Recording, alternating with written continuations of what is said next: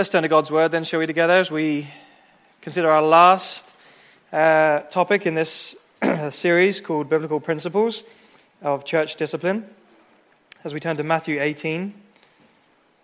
Matthew 18, just a few verses, verse 15 through to verse 17. Matthew 18, 15, 17. We're going to look at another passage in a minute as well. But this will help us as we begin to look at this subject.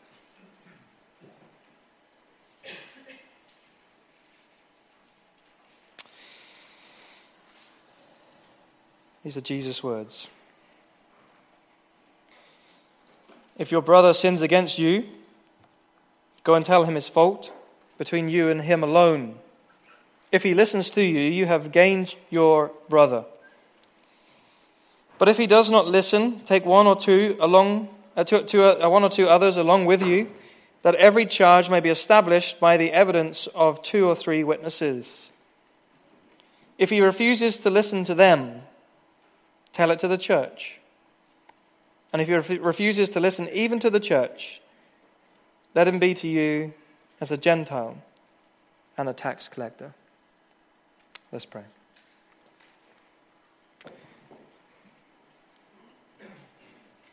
Lord, as we come to this subject of discipline,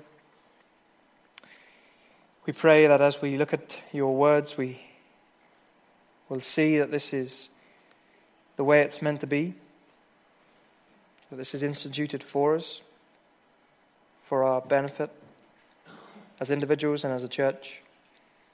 May you soften our hearts to this principle this morning, that we may take this seriously that we may love discipline. Help us, we pray, in these moments, we ask. In Jesus' name, amen. Well, discipline can be viewed in two ways, can't it? I thought about this when I was studying. It can be viewed in two ways, that word, discipline. It can be viewed, firstly, how we discipline ourselves. You know, how we go from day to day or go through each day and we discipline our, our, our way that we work and the way that we do things and the way that we study and the way that we read God's word. There is that. But secondly, there is here, obviously, as we've read from Matthew 18, verse 15 through 17, there is a second way to view discipline in that how we are disciplined by those outside of ourselves. So it's not done within ourselves, it's done by someone outside of ourselves. And this morning, that is what we look at namely, church discipline. And we're going to look at what it is and why we do it. But firstly, let me pose a question to each one of us, and this is very important. What is the gospel? If I was to ask that question at the door as I went out, I wonder what your response would be. What is the gospel? If you tried to give me a, an explanation, a short explanation of what it was, what would you say? Well, what we know of the gospel and what we think the gospel really means for us determines entirely how we look at church discipline. Now, you may not see that, that correspondence yet between those two, but it is very much there. And therefore, I'm going to put two descriptions of the gospel, both with very subtle differences, on the screen, and we are going to determine what we think is a better description. Now, these descriptions I read this week. These are not my descriptions, these are not uh, my interpretation of the gospel, but they were so helpful to me as I read them and as I studied this last principle of discipline that I wanted to share them with you. And this is the first one on the screen God is holy. We all have sinned, separating us from God, but God sent his Son to die on the cross and rise again so that we might be forgiven. Everyone who believes in Jesus can have eternal life. We're not justified by works, we're justified by faith alone. The gospel, therefore, calls all people to just believe. And unconditionally loving God will take you as you are. Okay, number one.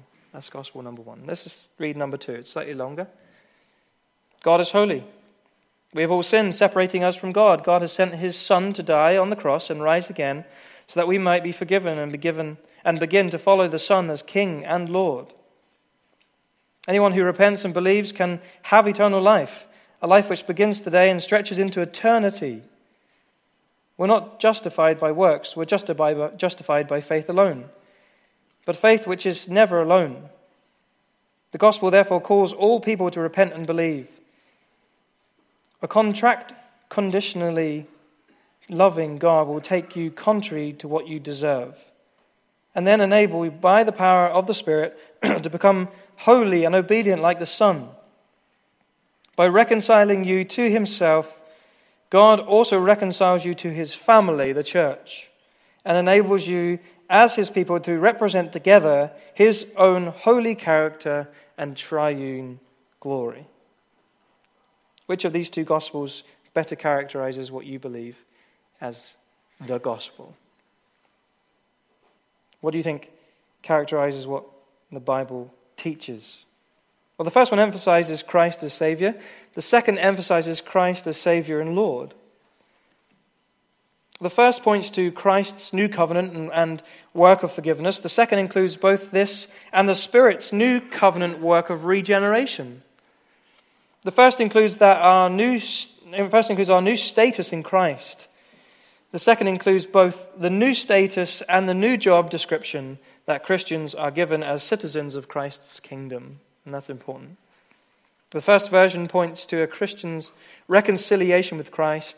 The second points to a Christian's reconciliation with Christ and Christ's people. If your understanding of the gospel stops with the first definition that I gave you, you will not have any time for the use of the topic of church discipline. That will be put to one side for you. This is not to say that everything in the first one isn't true. It is. But it just doesn't go far enough. There is more to say. The second encompasses greater detail and a fuller picture of the gospel and what we are called into by Christ. It encompasses what we have seen over the last five weeks. It, although not explicit, involves obedience in, in baptism, understanding the seriousness of taking up our cross and following Him, being not only in union with Christ, but expressing that union with Christ as we uh, join the church in membership. We join His body in the local church. It calls all those who believe in Christ to take of the ordinance of communion and to give back to Him our free will offerings as He is the one who has provided in every part of our life. Well, how does all of this link with church discipline? Well, it too is a clear biblical mandate. We've just read it, Matthew 18. And therefore, if the gospel that we hold on to, if, if this is the greater and fuller picture we hold on to and abide in, that gospel number two that we read, we also will want and desire as believers to know that discipline plays an important part in what Christ has called us to do. Well, then, let me give you a number of questions. And that's how this sermon is going to be structured as, as a number and a series of questions that you may ask, and I asked as I did the study. The first one is this What is then church discipline? What is it? We may know this from the scripture how church discipline is practiced. As we read those three verses there, it is very clear. But do we really understand the fundamentals of church discipline? Have you ever considered it in detail before now? Well, here's a description to help us today. Church discipline is part of the discipleship process.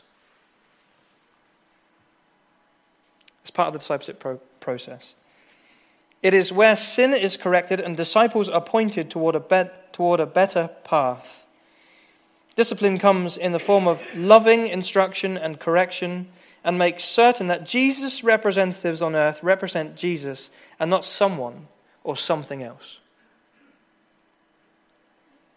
You see, church discipline isn't simply about blowing whistles and calling out everyone who sins. It's not simply about that. No, it goes further and it is rooted far deeper than that legalistic view. It is an accountability to each other and to the elders so that we may ensure that church, as church members, we are representing Christ rightly. It is a system that calls us to be what we claim to be. It's a system that calls us to be what we claim to be, namely Christ. Christ's. We are His, and we want to be His and to be living and walking in a way that shows that we are His. But let's take this further as we look at uh, what Jesus says about church discipline. What does Jesus say about church discipline? Well, Matthew 18, 15 to 17, which we've just looked at, gives us a very clear four stage process in which uh, we play out as we deal with those who are walking in serious sin. That's not to say sin isn't serious. All sin is serious, but walking in serious sin, and I'll explain that in a moment. And the first one is this, and I want to just take this straight out of the text. It's there for us to read, it's there for us to understand, it's there for us to put into practice. And in verse 15 is step number one process uh, and stage number one. If your brother sins against you, go and tell him his fault between you and him alone. If he listens to you, you have gained your brother. So go to your brother or sister alone. Just you and them. Nobody else at this stage. Just the two of you. And if he or she will listen to you, to your uh, loving guidance and warning about their very evident sin, you have won them. You have won them. You have gained them back. You have brought them back into the fold of God. How wonderful. And then, secondly, if they do not listen, take one or two others along with you. Verse 16, this is. Take one or two others along with you, that every charge may be established by the evidence of two or three witnesses. So, stage two is if they do not listen to you at stage one and you leave, then you come back with two or, or more to talk again to them. That those who you brought with you will be witnesses to their unrepentant heart. That's basically what that means.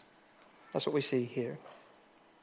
And then, stage three, we see uh, that if he or she refuses to listen to them, this is verse 17. Tell it to the church. This is where everyone gets a bit uncomfortable, doesn't it? But this is what the Bible says. And by the church, there, it means the membership of the church. So, as we, as church members in this place, if it was to get to this stage, we would gather together and we would share with you lovingly and in that body of believers confidentially this unrepentant heart of this person. And the result of that is that if he or she does not listen even to the church, then they must be treated like a Gentile or a tax collector. In other words, they are to be put out of the church, excommunicated from membership and partaking of the Lord's Supper. It's serious. And uh, I struggle this week with this to want to show this to you in a loving way. This is not a legalistic model that we follow, but this is Christ's model. We do this, we follow this process and these stages in love. And it's hard to deny, isn't it, that the process is clear. So clear. But the overarching theme of Jesus' process of discipline for those who are the disciplinaries is the three opportunities to seek a repentant heart.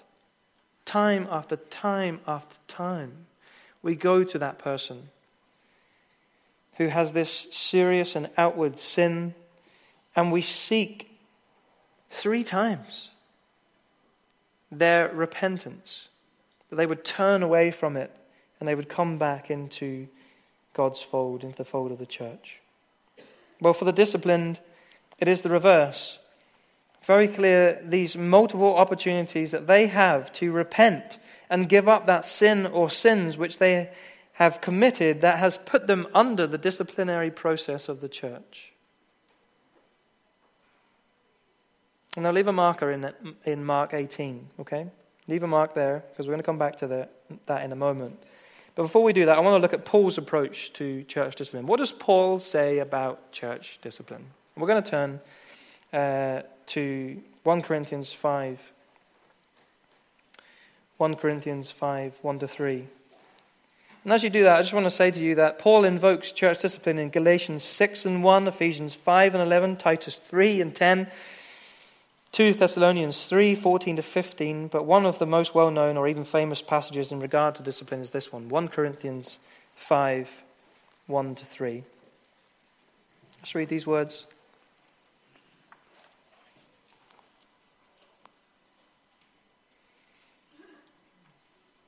It is actually reported that there is sexual immorality among you, and of a kind that is not tolerated even among pagans, for a man has his father's wife. And you are arrogant. Ought you not rather to mourn? Let him who has done this be removed from among you.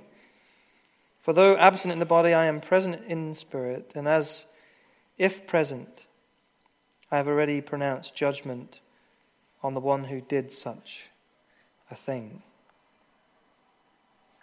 I think it's clear that Paul's process of discipline seems very different to Christ's, doesn't it? Paul rebukes the church for tolerating sin in verse 1 when he says, Not tolerated even among pagans, this sin. But he does not go through the four stage process taught by Jesus in Matthew 18. He doesn't look for a repentant heart, but he goes straight to removal. He goes straight to excommunication in verse 2. So, how do we balance Jesus and Paul's disciplinary processes? How do we do that? Well, I put it to you this, uh, this way that these are not contradictory processes, but they are complementary processes. Okay? So they're not contradictory processes, but they are complementary processes. How do I marry them two together? Well, I don't think Jesus, first of all, had lighter sins to deal with, and Paul had heavier, weightier, more serious sins to deal with, and then acted in such a way uh, to simply remove them. No, I don't think that's right. And I don't think we should handle sin in that way in the church. I don't think those who have small sins and those who have larger sins, and we deal with them in different ways. I don't think that's true or right. But I believe Paul is simply, and this is your answer to this question, I think Paul is simply beginning here just short of where Jesus' process ends. Okay? So I think Paul's process begins just short of where Jesus' process ends. Paul begins with the assumption of an unyielding unrepentance. Okay?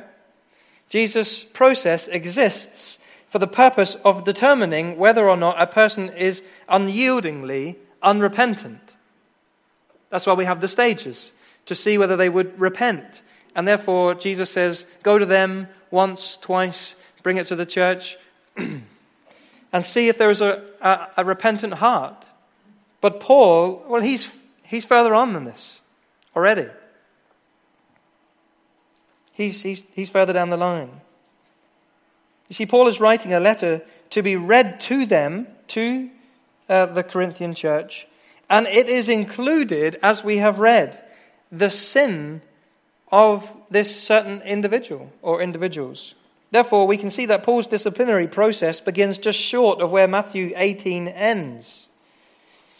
So we are not to use Jesus' process for some and Paul's for others, dependent on the scale of the sin, but we are to incorporate both with our conclusions and convictions drawn on the basis that the person is characteristically unrepentant.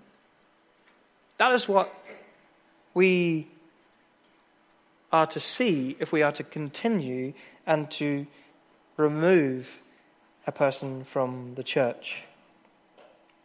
Well, then, what sin warrants church discipline?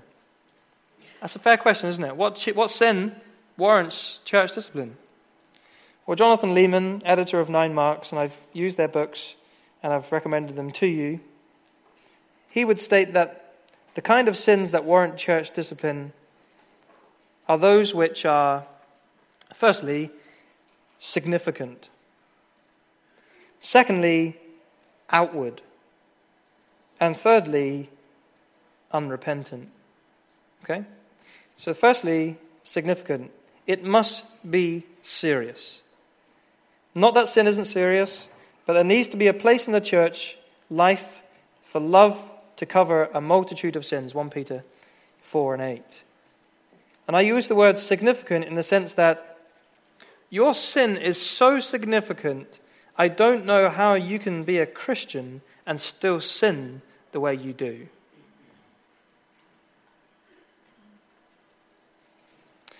Outward, the second point is this that we do not red flag every potential sign of sin.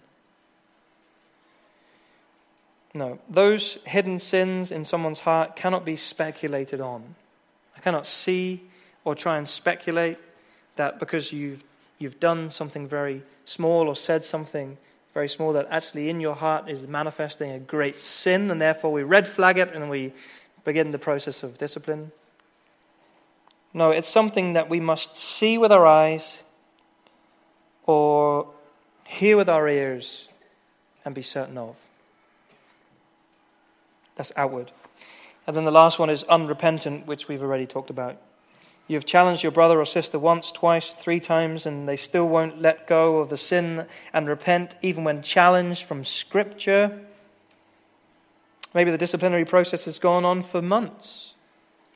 Yet all the evidence points to an unrepentant heart. And this process does and can go on for months. Because we a people of grace, looking for those who would repent of their sin and come back to God, come back into the church, and so on. It's not a week, it's not a few days, it's a process. If all three of these factors are present, significant, outward, and unrepentant, if they are all present, the church is moving towards excommunication. Well, then finally, I want to look at the purpose of church discipline. What's the purpose of church discipline? And this is so important. I think this is what really brings all that we have said this morning and brings it into uh, uh, a mold together, and we see the beauty of this principle. Okay? So write these down. Remember these. And these are five characteristics or outcomes of church discipline. And the first one is this to show the seriousness of sin. For there to be a disciplinary process set by Christ Himself for our sinfulness, waywardness, or disobedience, it shows the seriousness of it. And we read, don't we, from Scripture, like leaven. You know, a little leaven spoils the whole lot. So will sin in the church, it will spread. Secondly, it is to act as a rescue operation. Not only does it show us uh, the seriousness of our sin, but it acts in a way to rescue our brothers and sisters from shipwrecking their faith. Why would you not want that as part of your church? If your discipline is that, if it stops you from shipwrecking your faith and brings you back, as that description said, brings you back towards and onto a better path, why would you not want that? Thirdly, it is to show love and forgiveness. And please, we need to get this. Members of this church, we need to understand this now. And this must set the tone as we go forward. To think of discipline as an unloving thing is to think of it wrong. It is the most loving thing we can do for each other. Those of us who are Christians and those of us who believe in Christ, it is a loving thing that we do. And let me say this the disciplinary process does not give anybody an excuse to maybe at a time where they are repentant and they come back into the church to not forgive them. We are forgiving people because we've been forgiven. And if the, the wanderer comes back and repents, then we are to forgive them and welcome them back as if that never happened. Fourthly, for the purity and the witness of the church. This is so crucial for us. The church should look differently than the world. Christians are not to live like pagans or tax collectors. And in doing so, we are salt and light. We stand out from the world. Discipline pushes us to holiness and purity in our life of faith. To confront sin in the church is the single best way to pursue purity in the church, I believe. We don't like confrontation, right? But this, being an, institution of Christ, is, I think, a, one of the single best ways to pursue purity in the church. We are to love righteousness and hate sin. People will come and leave the church really quick. They may do that in, the, in this church. Maybe they've done it in the past. Maybe they'll do it in, in my time as pastor here. They will come and they will leave really quick. Um, really, they will do that uh, probably because the Word of God is offense to them, and we preach the Word of God. You know, but those who stay, stay because they love the Word of God and what the Word of God affirms and requires. That's why you will stay here. See, this is and will be, going forward, a church that is built and stands on God's Word. And having in place church discipline will not empty the church. It will not empty the church. It will make it grow. And it will make it a real church. The church Christ wanted. That is what it will make it. Fifthly,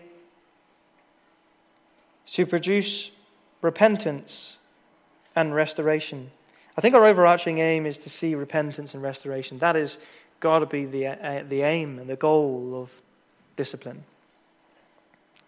That should be our desire of anyone who administers discipline. Not a desire for excommunication, but a yearning for repentance and restoration. And this means that we, as a body of believers, must also be ready, as I've said, to administer that forgiveness to all those who repent and are restored into the body of the church. Sin is serious.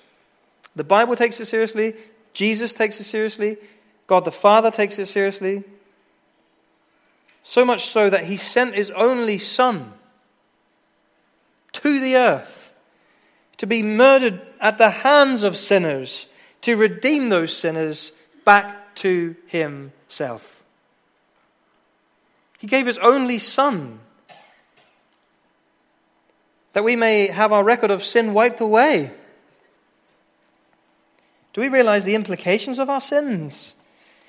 What they've done and, and continue to do?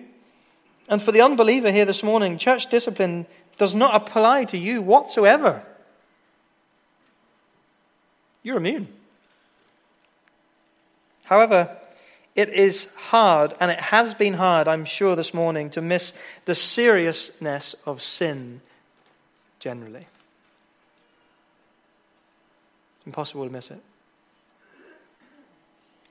However, your sin in its current state, those of you who do not believe, does not require discipline. In God's eyes, it leads to eternal separation from a loving, loving God and eternal suffering in a real place called hell. It doesn't require church discipline, it requires a death. That's how serious sin is. But we have one who has made a way. Through Jesus' death on the cross, his burial, and his resurrection, we now have a way to the Father in heaven. We have access to his throne in prayer. We confess our sin and turn to him, leaving our old life behind. And he will be faithful to save you if you call on his name. All who call on the name of the Lord will be saved. What a promise! For all of us who know that, for all of us who, who have called on his name, we know that for, for real. We know the reality of that in our lives. And we need to live lives that are worthy of a life to which you have been called. And we should learn to love the institution of church discipline as it aims to keep us on track, aids us in our holiness and purity, and pleases God because this is how He wanted it to be. Just as a father disciplines his own child because he loves them and wants the best for them, so we practice church discipline because of our love for you as elders.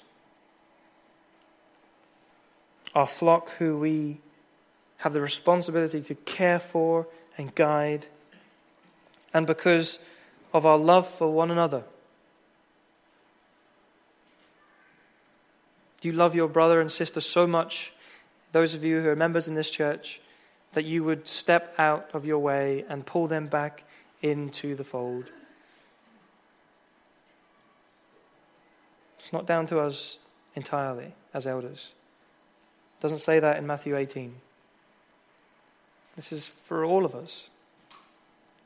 And may He help us in this. May Christ, may God help us in this for His church and for his name's sake, I pray. Amen. Let's pray together and then we'll sing.